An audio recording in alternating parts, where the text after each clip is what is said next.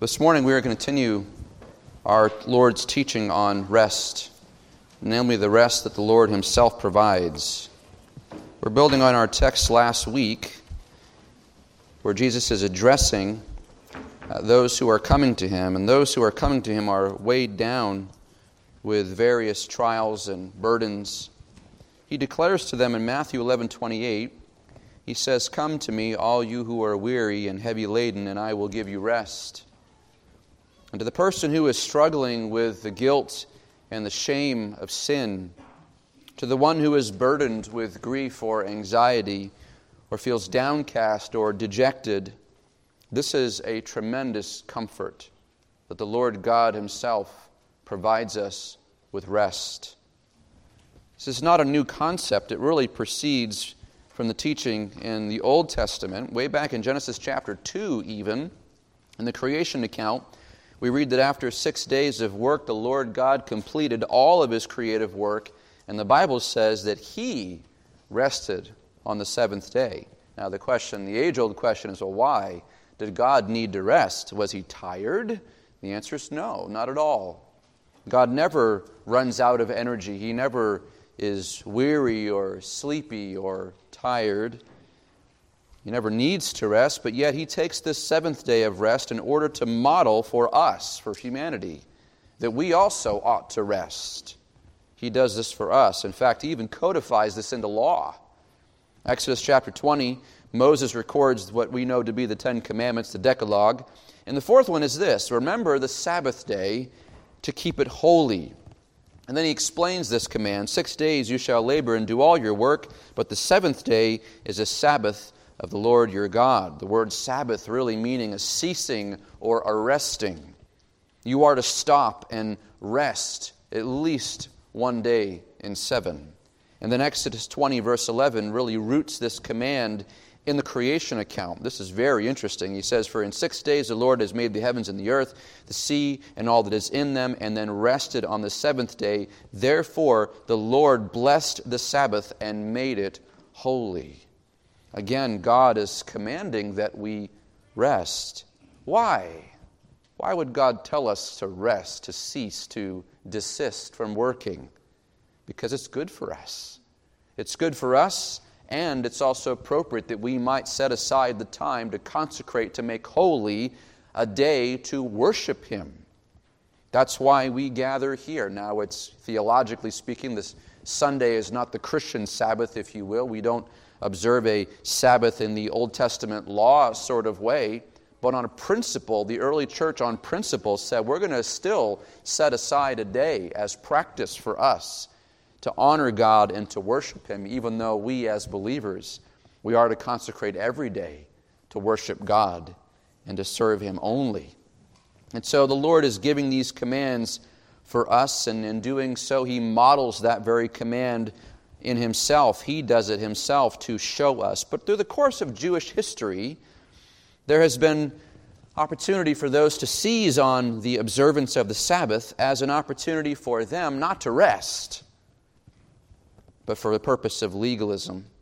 And Jesus tackles this propensity for legalism head on in Matthew chapter 12. And so if you haven't already turned to Matthew 12, please do so. Matthew chapter 12. Now, after uttering really a harsh condemnation against the unrepentant cities of Galilee, and then he follows that immediately by the, the incredible comforts given to those who are following him, such a stark dichotomy between the two, blasting the unrepentant cities and then comforting those who are in need of comfort. Jesus then engages in the most intense interchange in the Gospel of Matthew thus far. Things really come to a head at this point and they're going to keep on intensifying. This is really the, the first step of the trajectory toward uh, intense persecution and opposition, but also an intense fortitude by the Lord Jesus Christ to press in up until the point where he gets to the cross. And it's over the issue of the Sabbath. The Sabbath becomes really the, the key point here. That was a key pinnacle feature for the Israelites, for the Jews. And as we're going to see, Jesus is going to tackle this head on, and he's, he's going to tell us it's about far more than just a day. Matthew chapter 12, starting in verse 1.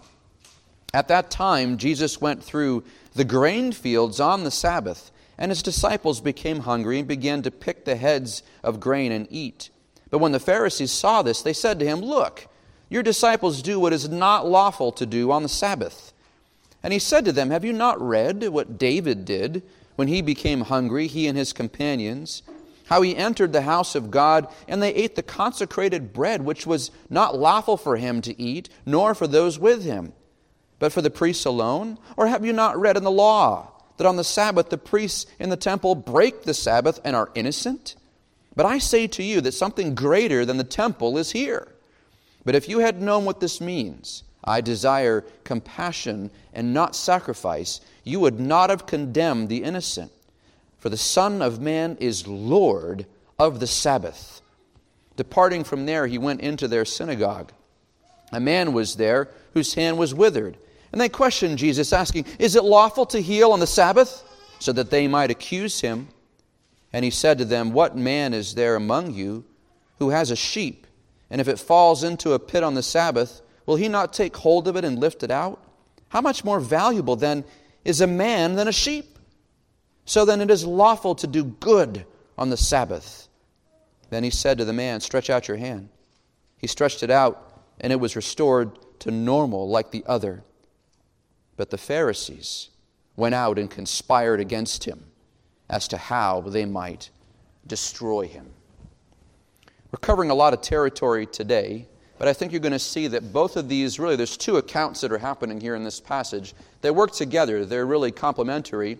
Matthew here records the events of Jesus and his disciples as they pass through these grain fields on their way to their next destination. Now, commentators have wondered where they were going, where they're coming from. We don't know any of that information, but we know, do know that they're traveling. And sometimes they're able to follow normal roads, and sometimes you have to make your own path. And so, as they're making their own path through these grain fields, they're traveling and they're, they're grabbing heads of grain, as we're going to see, but they're traveling on the Sabbath. On the Sabbath which is permitted by Jewish law, but only up to a certain distance. We could get into all that discussion. We surely will in other points uh, talk about. We'll talk about the Sabbath more as it comes up uh, in the future.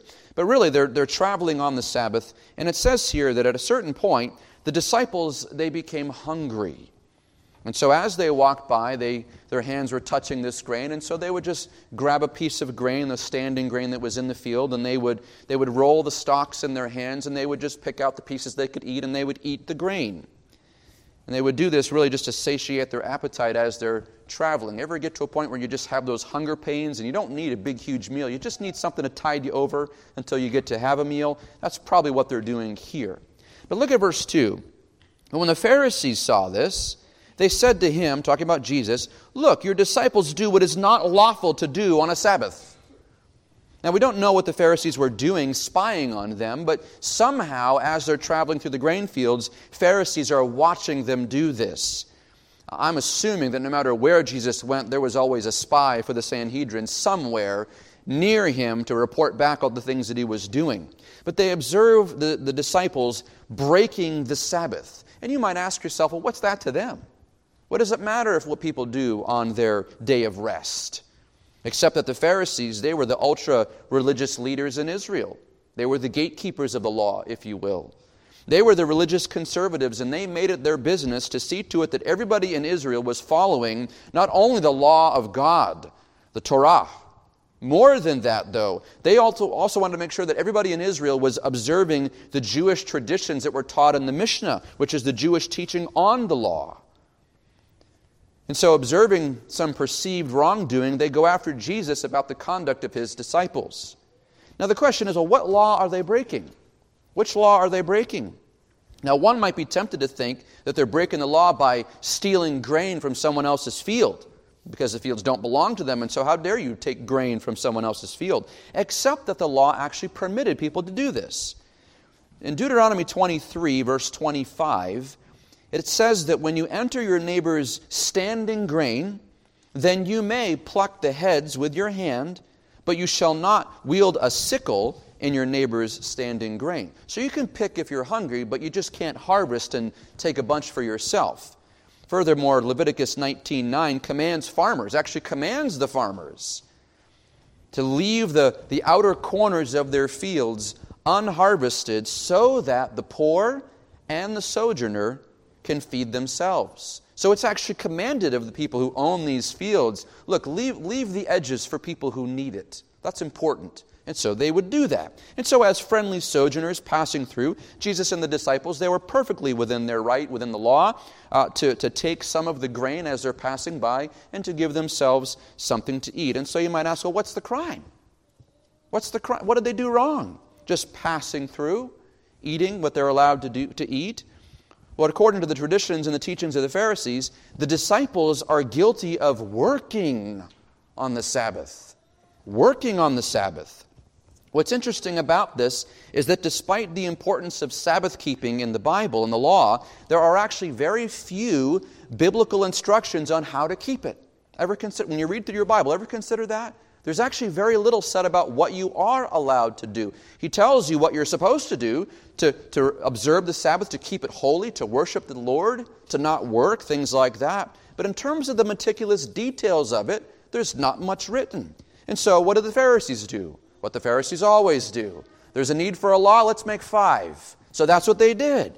They're addicted to law keeping, and so they felt justified to write their own laws on how the Sabbath is to be observed. In fact, in the Mishnah, again, the Jewish teaching on the law, the Mishnah, there's listed 39.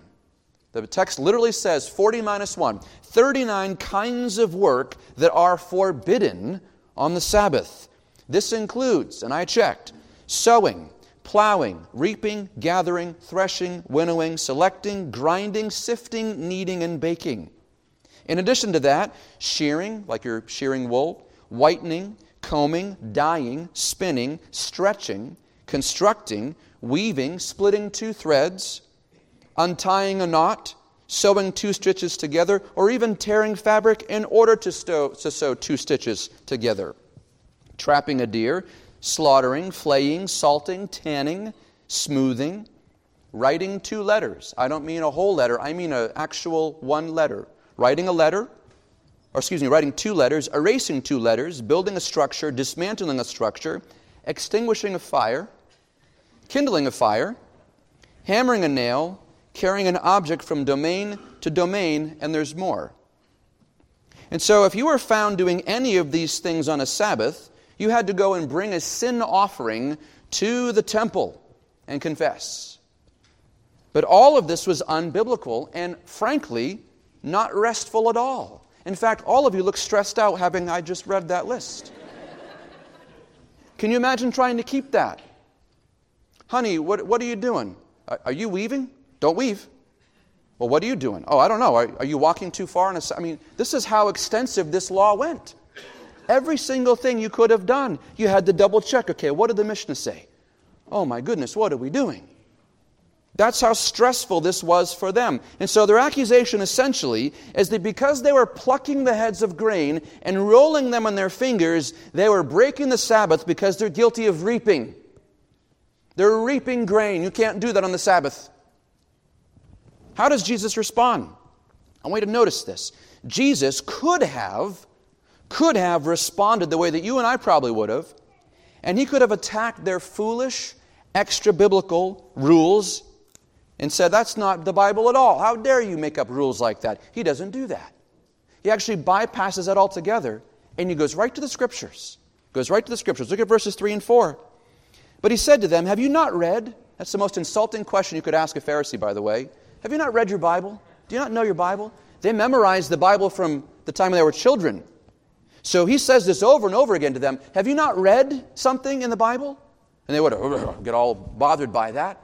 And he says, Have you not read that David did this when he became hungry, he and his companions, how he entered the house of God and they ate the consecrated bread, which was not lawful for him to eat, nor for those who were with him, but for the priest alone? Jesus immediately appeals to a very well known episode in Israel's history. In fact, turn with me to 1 Samuel chapter 21 in your Bible. 1 Samuel 21. The events of 1 Samuel 21 really take place when David is on the run from King Saul. Saul is trying to kill him. and he's fleeing for his life. He's find, finding sanctuary and hiding places all over the place and trying to, to, to keep himself concealed because if he knows he gets exposed, he's going to die. And so he's traveling around, him and a small band of men, and they find themselves in a desperate situation. And they find themselves in this place, the land of, of Nob, and they're, they're in need of food. They're hungry. And so we pick it up in 1 Samuel chapter 21. Then David came to Nob, to Ahimelech the priest, and Ahimelech came trembling to meet David and said to him, Why are you alone and no one with you? David said to Ahimelech the priest, The king has commissioned me with a matter and has said to me, Let no one know anything about the matter in which I am sending you and with which you are, have, I have commissioned you, and I have directed the young men to a certain place. Now, therefore, what do you have on hand? Give me five loaves of bread, or whatever can be found. The priest answered David and said, There is no ordinary bread on hand, but there is consecrated bread, if only the young men have kept themselves from women. David answered the priest and said to him, Surely women have been kept from us, as previously when I set out, and the vessels of the young men were holy, though it was an ordinary journey. How much more then today will their vessels be holy? So the priests gave him consecrated bread, for there was no bread but the bread of the presence, which was removed from before the Lord in order to, be, in order to put hot bread in its place when it was taken away. Now, this priest, Ahimelech, he has no food to give David and to his men. He's totally out at the moment. The only edible thing for them was this show bread, or what is known as the bread of the presence. According to Levitical law, Leviticus 24, the priests are supposed to prepare uh, 12 loaves of bread. Now, the 12 are signifying the 12 tribes of Israel. So they're, they're setting out these loaves of bread on the Sabbath. And when the old bread is, is done, they take that away and they're allowed to go and eat that bread. But they set out this new show bread in consecration to the Lord. It's an offering to the Lord. Again, only the priests are allowed to eat the bread that's been taken away. They can eat it. But yet, when David arrives unannounced and hungry, and I would even add to this, and we can talk about this a different day, uh, under false pretense, he's running for his life, and so he's, he creates a false narrative in order to, to get himself in the door. But regardless of all that, he, he arrives unannounced and hungry, and the priests, they feed David and his men, they feed him the consecrated showbread that nobody in Israel is allowed to eat except for the priests. David's not a priest, neither are his men. Well, why? Why did they do this? The, the priest had every right in the world to say, David, you know the rules. You know I can't give this to you. You know that's right. You're, I mean, but he doesn't do that. He, he knows that David, this future king of Israel, he knows that this man, this, this righteous man, is hungry. And so he violates the law in order to feed him. Was this okay to do? To violate God's law to feed David and his men? Jesus says yes. Jesus says yes. And so we see a principle not of God breaking his own law, but of allowing a greater law to supersede it. Mercy toward those who are in need. Mercy. Mercy. God does this elsewhere. He actually does it quite a bit. He does it quite a bit. Think about the story even of Adam and Eve, where God promised them and commanded them not to eat from the tree of the knowledge of good and evil. And He says, if you eat on, uh, from this tree, the day that you eat of it, you're going to die. He threatens them with death, not just spiritual death, he, he threatens them with physical death. You eat from the tree today, you're going to die. And yet, when they do it, what does He do?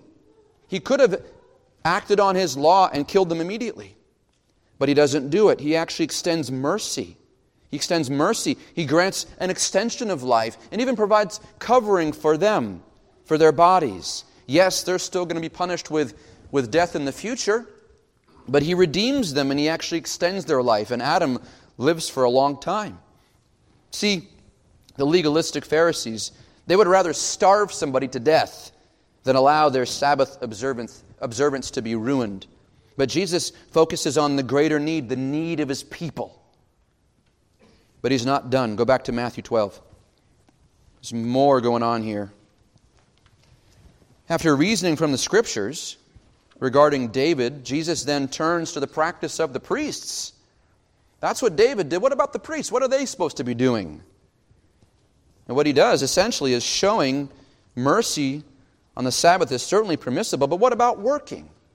Let's just say that we're going to set aside the mercy principle for one second, because they could say to, to Jesus, well, that was an extenuating circumstance. I mean, that's David. What about this practice of working on the Sabbath? Is all work forbidden on the Sabbath? Look at verse 5. Jesus reasons this way Have you not read in the law, again, insulting, have you not read in the law that on the Sabbath the priests in the temple break the Sabbath? Your priests in Israel, every single week, without fail, they break the Sabbath on the Sabbath. And he says, and they do this and they're innocent. Well, how is this working? Here, Jesus doesn't reference really a specific verse, but he, he references a well known truth. This is happening right underneath their noses because the priests are working on the Sabbath. What are they doing? Well, every single Sabbath, they have to knead the, the dough and, and cook the bread and prepare the bread and lift up the offering and make a sacrifice and do all of the, the rigors of, of the, the ritual of sacrifice on the Sabbath. And all the Sabbath worship is done through their hands. So they're not doing, Israel's not doing anything unless it comes through the ministry of the priest. So for the priests, the Sabbath day was the busiest day of the week. And yet, they are not considered guilty of violating the Sabbath. Why? Why? Well, because the temple service, the temple service is greater than Sabbath observance. And they couldn't disagree with it because it was true. Jesus is pointing out a reality that they partake in. They, they've been in temple, they live there, they know. And so they can't reason with him even from regular Jewish practice. He's not even dealing with the Mishnah, with the extended law. He's talking about, about the Bible and about regular Jewish practice that has been sanctioned by the Lord. And so they are allowed, the priests are allowed to break the Sabbath in order to work and serve the Lord. But then Jesus lands a left hook. Look at verse 6. But I say to you that something greater than the, than the temple is here. Something greater than the temple. So we've already gone from temples greater than Sabbath, but now he's saying there's something greater than temple here right now. Now, they would have had something in their mind that would have told them, okay, he's speaking out of out of turn here. We don't like this. We don't know where he's going, but this is not good for us. Scholars have pondered the meaning of this verse for years, but it seems clear enough. This something greater is a veiled way to say someone greater. Someone greater. Remember back in John chapter 2 when Jesus ransacks the temple and, and turns tables over and casts out the money changers? And the Jews, they come to him all frantic and they ask him, What sign do you show us, seeing that you can do these things? And otherwise, what, what right do you have to do this? Who gives you the authority to ransack the temple? Who are you? And he answers, Destroy this temple, and in three days I will rebuild it. And they look at him like, What are you talking about? It took 46 years to build this temple. Are you mad? But we know that he's not talking about the physical temple. And John even tells us that in the text. He's not talking about the building. John is telling us that Jesus is referring to his own body. This temple. Destroy this temple, and in three days, I'll rebuild it. He's talking about his death, burial, and resurrection. So Jesus is, is referring to the temple of his own person, his own earthly dwelling place where God resides. Ever consider the fact that Jesus' temple, his physical, corporeal body, that is the place where God resides and moves. It's the center of all religious life at the feet of Jesus. It's the pinnacle of sacrifice and worship. But in the incarnation of Jesus Christ, we have the very dwelling place of God in human flesh. Jesus is fully, truly God. And John 1:14 says, "And the word became flesh and dwelt among us." Literally, the Greek is tabernacled with us. Pitched his tent, his dwelling place with us. And then John says, "And we have seen his glory." We've seen his glory. See, it's not ultimately about the temple, the building. Later on, at the end of, toward the end of Matthew's gospel, the disciples are looking out over the, the, the, the, city and they say, Oh, look, Lord, look at all these beautiful buildings. Look at the temple, it's so lovely. And Jesus says, It's all coming down, my friends. It's all coming down, down to the last brick. The temple is temporary. No, again, true worship of God is done at the feet of Jesus, who is the true temple, the greater temple. And so we see the principles here of love and mercy and compassion over the law. We see temple over Sabbath. And now we even see Christ over temple. And Jesus is systematically dismantling Jewish religious system in front of their eyes, and there's nothing they can do to stop it. You see this? He's unraveling all of this in front of them, happening in real time, and they're reeling. They don't know what to do. But they should have known this. Look at verse 7. And if you had known what this means, again, this is the third time they get burned. If you knew this verse, I desire compassion and not sacrifice. If you knew that verse, friends, if you knew that I desire sac- compassion and not sacrifice, you would not have condemned the innocent. If you understood, if you really understood the scriptures and the doctrine that is taught here, if you really understood the character and nature and loving kindness of God along with His justice and His mercy, but if you had really known God, you would not have condemned the innocent. Shame on you, is what he's saying. He's quoting here from Hosea 6 6. We've already seen this back in Matthew 9 13, but he brings it back around. Now, what he's not saying, he's not saying that God doesn't care about sacrifice. He's not saying that God doesn't want sacrifice. Because remember, the sacrificial system exists in Israel because of God's command to do so. Even though we understand that that is all a shadow and a type pointing to the sacrifice of Christ, and certainly the Lord God cares about the sacrifice of Christ. Without the sacrifice of Christ, we have no forgiveness of sins. So it's not that God doesn't care about sacrifice. But if a choice must be made, on earth, right here, right now, if a choice must be made between compassion and mercy and love and sacrifice. It's compassion over sacrifice all day long. That's what he's teaching here. And why does he cite this here? Why does he bring this in right now? Because in their zeal for law, and their zeal for Sabbath observance and sacrifice, you have to give of yourself and do these things and offer these things. Because of their zeal in doing all of these things, they had invariably crushed the people and condemned the innocent and withheld true compassion.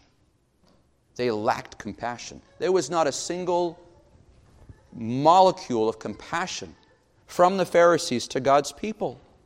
And at this point, we know from Mark chapter 2, Mark 2 and Luke also record this event, but Mark 2.27 adds this phrase that Jesus utters here he says this In addition, the Sabbath was made for man and not man for the Sabbath. The Sabbath was made for man, not man for the Sabbath. What does he mean? He means that the Lord God created and commanded a day of rest so that his beloved creation would have rest. He did not create a Sabbath observance for the purpose of enslaving people to it. God didn't give law and then create people and say, all right, do all these laws. It's, that's backwards order. The Pharisees completely misunderstood the purpose of the Sabbath. They totally botched it. For, for many Jews, this is supposed to be a time of joyous celebration and rest. I don't have to work today, and I don't have to feel guilty about it. The Lord wants me to rest and enjoy my family and worship Him freely and have rest for my body and sing praises to Him and glorify Him and count my blessings. He wants me to honor Him and glorify Him today, at least today. But then Jesus lands this right hook, verse 8. He says, For the Son of Man is Lord of the Sabbath. Oh boy. In this sentence, Jesus doesn't just claim to be greater than the Sabbath. He's already said he's greater than the temple in veiled language. He doesn't just say that something greater than the Sabbath is here. He asserts that he, the Son of Man, is Lord. Lord of the Sabbath. In other words, he created the Sabbath for his people, and yet the Pharisees are trying to profane it. What he's essentially saying is the Sabbath that you're so keen on keeping and enslaving people to, that's my Sabbath. That's my day that I made for you. You don't have the right to tell people what to do and add to my law when I'm offering them rest. The Son of Man is Lord, Lord of all rest. Now, at this point, the Pharisees, they're not sure what to do. What do they do? What do they say? What do you say when someone is dismantling your entire life and ministry work? The system that you've become wealthy by, the power that you've inherited, the generational influence that you have because your father and your father's father were all temple priests. What do you do? Well, they don't know what to do. Jesus has made some pretty wild accusations and assumptions. So, how are they going to expose him for the fraud that they think that he is? What's the plan? Well, they find their opportunity very soon. Look at verses 9 and 10. Departing from there, he, Jesus, went into their synagogue.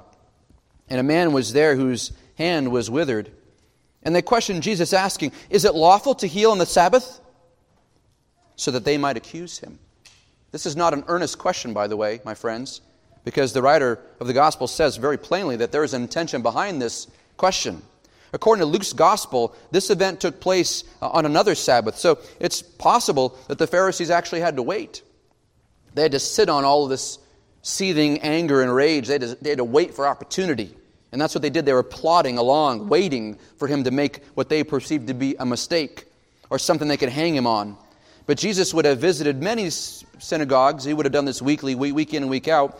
And on this particular week, he goes and he, he enters into their synagogue and he encounters this man who's there who has a withered hand. Now, many believe that it's either a hand that never fully developed, or it's possible that it could be a hand that is withered and white from leprosy. We don't really know. But whatever is wrong, this hand is not working the way that it should. But when the Pharisees see this poor man with a withered hand, when they see this man, they don't look at him with pity or compassion. They don't look at him and say, oh, this poor guy. He's been coming in week in and week out praying for healing and just hasn't got it, and we feel bad for him. No, they look at this man with a withered hand, and they know what they see when they look at him? Opportunity. We're going to use this guy to get Jesus. It is sick. But that's what they do. It's a trap. They set a trap for him. And here's the trap. According to Jewish law, healing on the Sabbath is permitted. You could heal somebody on the Sabbath, but only if the ailment is life threatening. If it's a life threatening ailment, then you're allowed to heal. But here's the thing a man with a withered hand, that's not life threatening. he can live his life, and apart from just some inconvenience, if you will, he's okay. And so they begin to question Jesus, knowing they have the perfect trap set for him. They're going to use this man with a withered hand, they're going to use him to get Jesus. And so they ask Jesus, Is it lawful to heal on the Sabbath? And they're waiting. What is he going to say? What's he going to do? And here's how it goes if he does, they're going to accuse him of breaking Sabbath law. But if he doesn't, they're going to accuse him of either lovelessness or impotence. You can't heal this man, so you don't have any power at all. No matter what Jesus says or does, this is a trap. But how does Jesus respond? Look at verse 11. And he said to them, What man is there among you who has a sheep? And if it falls into a pit on the Sabbath, will he not take hold of it and lift it out? This is common sense. Common sense. Even the Pharisees would have done this. See, nobody would have left a sheep in a pit all day long and let it suffer. That's inhumane. After all, we have to love the animals to the expense of loving people, don't we? Isn't that what today's culture will tell you? That lie has been propagated from the beginning that somehow sheep are more important. But they would do it for a sheep. This poor guy's been coming to temple every single week with a withered hand. Nothing can be done for him. He's being used. That's okay. But if a sheep falls into a pit, all of them are, are thinking in their hearts, well, of course I'd lift that thing out. And they would have. That was the whole point. And he knew this. Jesus knew that, that this is something they'd all done before. Even they would have had a, enough compassion for a sheep to at least lift it out of the hole and set it, set it free. And so, verse 12 how much more valuable then is a man than a sheep? So then, it is lawful to do good on the Sabbath. It is lawful. And then Mark's gospel, we read an additional statement where Jesus says, It is lawful on the Sabbath to do good or excuse me, is it lawful on the Sabbath to do good or to harm, to save a life or to kill? He puts it back on them. What do you guys think? Is it right to do good on the Sabbath? You can lift a sheep out of a, out of a hole in the ground. Can't you help somebody on the Sabbath? Can't you bless somebody on the Sabbath? See, their problem was is they were elevating law and ritual over the needs of the people. People are more important than practices. That's a principle even today. People are more important than practices. Again, why did Jesus create the Sabbath? For the good of his people, so that they could cease from labor and glorify God and rest from work at least once a week. But to prohibit doing good on the Lord's Sabbath was wicked. It was wicked. Well, how do they respond? It's interesting, Matthew doesn't record the response, but Mark does. Mark records that in response to his question, they kept silent. Silent. They said nothing because they couldn't. They wouldn't even acknowledge the merit, the possibility of doing good on the Sabbath. They wouldn't even acknowledge that you could help somebody and heal them, and minister to them, and pick a piece of grain to feed them a piece of grain from a grain field. You can't do that on the Sabbath and feed someone a meal? They said nothing. Mark 3 5. And after looking around at them with anger, with anger, grieved at their hardness of heart, Jesus decides to act. Verse 13. Then he said to the man, Stretch out your hand. He stretched it out, and it was restored to normal like the other. Jesus heals this poor man on the Sabbath. And if you can read the white spaces in between all these verses here, bring in Mark, bring in Matthew, he's looking around at the Pharisees, he's angry at them. He's bubbling up with, with grief at the hardness of their heart. He looks on this poor man, this, this sheep who's been lost and, and hurting in this pit, if you will. And he says, For heaven's sakes, Get this man out of the pit and heal him. Stretch out your hand, and I'll heal you right now in their face. And that's what he does. In the presence of all, this Jesus man, this he made this man whole again. You have to see there's a spiritual application here. Jesus made this man whole on the Sabbath. That would have been the best Sabbath of this man's life. What's the best day of your life? Always a Sabbath, let me tell you. What happened? Jesus came and he made me whole. It's fitting that we see that Christ is restoring a person on the Sabbath because, again, that's what Sabbath is about. It's, it's where sinners find forgiveness and come to the Lord for rest. Didn't we read about that in Hebrews? That salvation is akin to finding rest in the Lord. We enter into his rest. Now, certainly that's a future heavenly reality. But don't we also find rest for our souls here and now? Isn't that what Jesus says in Matthew 11, 28 through 30? Come to me, all you who are weary and heavy laden, and have withered hands, and beaten up hearts, and pain and suffering. All you who are weary and heavy laden, I will give you Lots of things to do, lots of labors, lots of work, lots of rules, rituals, observances. No, he says, I'll give you rest. Take my yoke upon you and learn from me, for I am gentle and humble at heart, and you will find rest for your souls, because my yoke is easy and my burden is light. See, the Lord's yoke does not consist of following laws and commands. We don't go backwards into Old Testament law to establish righteousness. That's a huge problem that's creeping into the church even today. I had someone ask me recently about I have a friend who is going back into to law keeping. He's going back to the Old Testament trying to observe Old Testament law. And my answer to him was have him read Galatians. And he laughed at me. I said, No, tell him to read it twice. Because that's why Paul wrote that letter. Because Christians, New Testament believers, New Covenant believers, don't need to go back to law keeping for righteousness because there's no righteousness inherent in it for us. Christ is our righteousness. Christ is our righteousness. It's on His merits, it's on His goodness and character and perfection and sinlessness. I've got nothing to offer the Lord in terms of merit. The Lord's yoke here, the law of Christ, is a law that is manifested in the heart. This does not mean we're antinomian, anti law. It doesn't mean that you do whatever you want and have disregard for other people.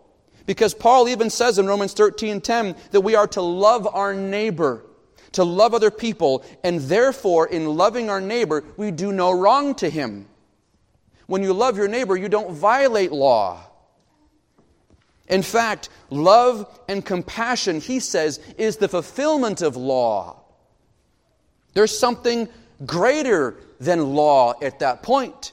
You have the ministry of the Spirit working in your heart and through you to manifest true godly character. It does not mean, again, that we're lawless, but it means that a godly character will even go beyond the intent of law. Friends, we're not saved and sanctified through keeping the law. Again, our good works, the Bible says in Isaiah, is nothing except filthy rags to God. Rather, we're saved by God's mercy and grace toward us through faith in Christ. And then a person who has received grace, who has received mercy, and the love of God poured into them and been forgiven of their trespasses and sins. And they've turned to God in repentance and say, Lord, forgive me, have mercy on me, a sinner. And received justification, a right standing with God, and adoption as sons. When we've received that, a thankful heart then pours forth all kinds of goodness that goes beyond law keeping. It becomes the fruit of the Spirit, as we see. Things like love and joy and peace and patience and kindness and goodness and faithfulness and gentleness and self control. Those are the kinds of things that are pleasing to God. Not the sacrifices of the law, but the compassion and the love and the graciousness given to others in a way that we have received such grace. Well, how do the Pharisees respond to this? Because, again, he's decimating their whole system in front of them. How do they respond? Do they bow the knee and say, You know what, Lord, you're right? You're right. That we've actually been burdening people with our extra biblical laws, that we've oppressed people, we've hurt people, we've robbed widows' houses. We're wrong. Is that what they do? Verse 14. But the Pharisees went out and conspired against him